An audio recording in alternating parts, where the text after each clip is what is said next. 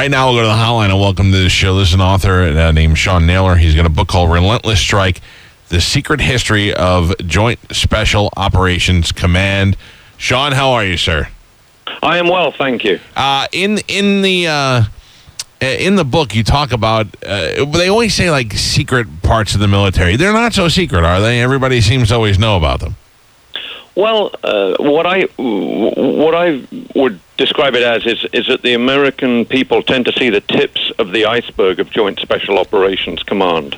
So they see the uh, the, the raid on bin Laden. They learn about that. They maybe learn about uh, the capture of Saddam Hussein, or the the killing of uh, of Uday and Qusay Hussein, Saddam Hussein's sons. Right. Um, some of the uh, you know the the high profile hostage rescues, such as uh, Captain Phillips from uh, Somali pirates, but they don't see the rest of the iceberg. And what my book tries to do is is describe that iceberg for them. Yeah, and and are these things that Americans probably don't want to know? These uh, some of these activities that go on that we always accuse other countries of doing, but we find out that we're probably doing worse things ourselves? Yeah, I'm not quite sure whether I'd describe them as, as worse things. Um, uh, you know, the book describes a lot of fairly uh, extraordinary actions, extraordinary in a positive sense, by uh, by by U S servicemen and women. Um, so I wouldn't say that uh, you know that, that these are things for the most part that Americans wouldn't want to know, and obviously, you know, some people are buying the book, so they do want to know them. Yeah, I I, I find that we do want to know, um, but uh, but it's hard. Americans want to, we always want a, a sweet ending to the story. We want to hear about the good stuff, not yeah. the bad stuff. Yeah, well, yeah, like we, we'll find out about it afterwards and be fine with it. Right. But at the end, like like I I. when I see movies like Zero Dark Thirty, which we were talking about earlier when I said you'd be on the show, I enjoyed seeing what that looked like. It, it felt like I was there, even though uh, it's a Hollywood description of what actually happened. So I don't know how close it was to reality, but I enjoyed seeing that. Yeah, well, I mean, the my book in uh, in a way tries to be a, a you know a factual, Uh, Uh, literary version of uh, you know of, of those sorts of uh, events.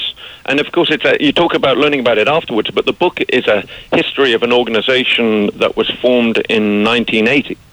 So uh, a lot of the book really you know really is history. It's not uh, it's it's not a book about Uh, you know, events that have yet to happen or events that are happening right now. It's it's a book about uh, what's happened since nineteen eighty, and particularly since since nine eleven, which was now uh, you know more than fourteen years ago. What was the what was the uh, catalyst to to really get it going in the in eighty? Was it the uh, was the hostage situation? Yes, it was. It was the failure of, of Operation Eagle Claw, which was the uh, the effort to rescue the U S hostages in, in Tehran, and that that uh, operation had been conducted by a uh, you know by an ad hoc task force that was comprised of units that weren't used to uh, working together. Um, and the failure was such a, a blow to, to American prestige, and obviously lives lives were lost. Um, that uh, to minimize the risks of a, of a repeat, the, the Pentagon decided it needed a permanent counter-terrorist joint task force to run missions like that from, from then on, and, and it established Joint Special Operations Command as, as that force. And what was the first big successful uh, mission after that that we were like, okay, now we've now we've got the right team? I would say it took it took some time. If you're talking about a big big mission, probably Uh, nineteen eighty-nine's uh, invasion of Panama, which uh, ironically wasn't the sort of mission that, that J SOC was formed for. It was formed for sort of hostage rescues and, and more discreet sort of counterterrorism actions, and, and it found itself uh, for the second time in its history after Grenada in nineteen eighty-three sort of spearheading the invasion of a small country. Um, but but nineteen eighty-nine, uh, wh- whereas whereas the Grenada invasion was, was something of a fiasco, although it, it you know it ended up as a as a military success. Uh, the invasion of, of Panama and J SOC's role in that was uh, was really top notch. And that's okay. So eighty-nine is the year I graduated from high school, and that's that is what my feeling about the uh, government is, that we can do that. That that was the that that we can go in and take over a small country. That's why I was always surprised when they try to tell us we couldn't find bin Laden or we couldn't do this, because you know we we definitely can do that, those sort of things. Well, it's it, certainly we ended up finding Osama bin Laden. But you know, we probably uh, knew where he was for a, a while before we went in there. I mean, we had to know for some time that he was in Pakistan.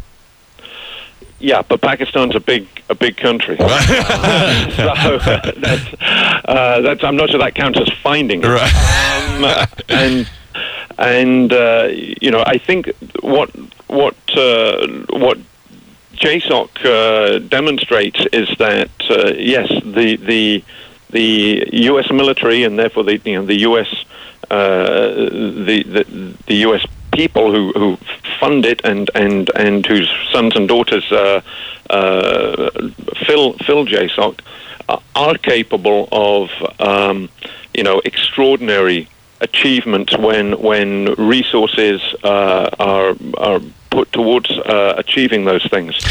Um, but but at the same time, there are l- limits to what you can expect, uh, you know, a single organization that's essentially a tactical organization, uh, you know, can achieve. It, it's unlikely to win a war all on its own. And what what is the next mission? What do you what do you hear that the next thing that uh, that you think that they're going to be used for?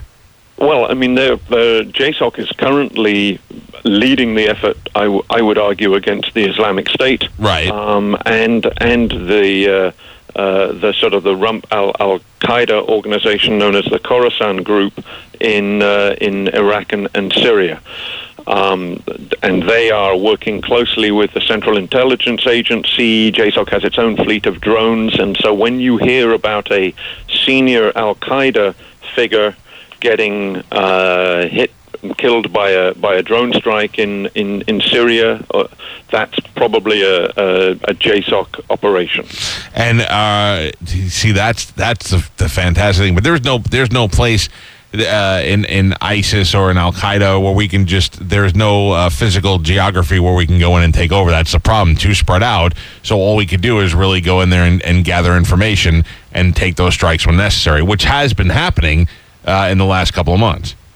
Yes, yeah, no, that's that's that's that's right. There've been the you know the Al Qaeda's, uh, I beg your pardon, uh, the Islamic State's uh, number two was yeah. uh, w- was was taken out recently in a in a J S O C strike, um, and uh, and several other sort of mid-level folks. And of of course there have been there was uh, uh, the raid on uh, uh, Abu Sayyaf's uh, compound in uh, uh, in Iraq that I beg your pardon in, in Syria that. Uh, that was a, a, a, you know, involved actual helicopters and, and operators, sort of the classic special operations sort of raid to uh, uh, that ended up killing a, a fairly senior uh, Islamic State figure. So, you know, they're they're they're heavily heavily involved. Uh, there's a you know there's a task force that's headquartered in Iraqi Kurdistan, a J S O C task force that's uh, that's in charge of those efforts. This we've always had a fascination, certainly in Hollywood, with this Delta Force movies and things along those lines. Uh, this is Sean Naylor. The book is called "The Secret History of Joint Special Operations Command: Relentless Strike." Uh, is SEAL Team Six the most effective uh, group that we have out there? Uh, that's that's a subject uh, of a lot of debate. Um, they, they are certainly uh, now the better-known uh, special mission unit. Right. Um, but it, I would, uh, it would be. Uh, I, I am not going to put my neck on the chopping block, literally, to say, "Oh, this this special mission unit is better than that special mission unit." Uh, uh, Delta Force recently has tended to keep its successes under uh, slightly tighter wraps. Um, Uh, and it's it's had it's had some uh, some successes too in in Libya, um, and as I was just saying in uh, in in uh, in Iraq and Syria. Um, so that you know, I think the country is lucky to have two uh, extraordinary organizations like that, uh, you know, both working for J S O C. You never, you're right. You would never hear the uh, Delta Force guys if they're involved in a mission. You don't really hear about that. That's more of a of a Hollywood sort of thing, whereas SEAL Team Six have become the celebrities now since the bin Laden thing and the guy, you know, coming out of uh, out of hiding, because those guys are supposed to remain somewhat nameless. And I've and I, I mean, you know, you see movies about the, the Rangers, but the seventy-fifth Ranger Regiment, uh, you have them here as equal to the other two, and you never hear about them either. Yeah, I mean, uh, the, the seventy-fifth Ranger Regiment, which was formed uh, as, a, as a sort of an elite light infantry, airborne infantry organization, and since nine eleven has started to take on um, more of the characteristics and, and more of the sorts of missions that uh, that special mission units like Delta and SEAL Team Six Uh, do. In, in the in the old days, the Rangers were sort of the outer ring of security, or the, the sort of the, the firepower, some of the firepower and the muscle for missions that were centered around uh, Delta, and uh, now now they're conducting a lot of those missions on their own. When you, since nine eleven now, we haven't had any uh, major hijackings, certainly not here in, in the United States. Or would you attribute that to uh, the security that we have uh, in this country now, or is that just too too easy? We're too expecting that.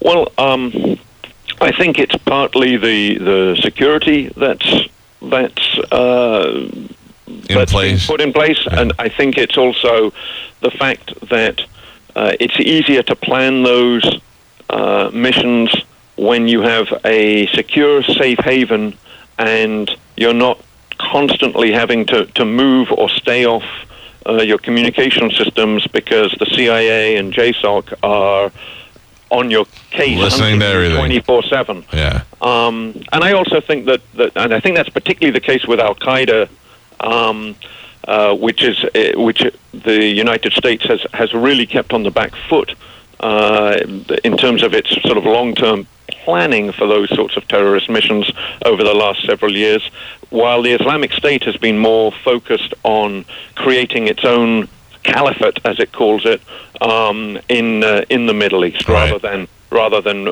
you know uh, terrorist operations in, in the U S homeland. Well, they're, they're successful in that. They're building their they're building their own territory over there, and it's going to end up yeah. only uh, growing larger.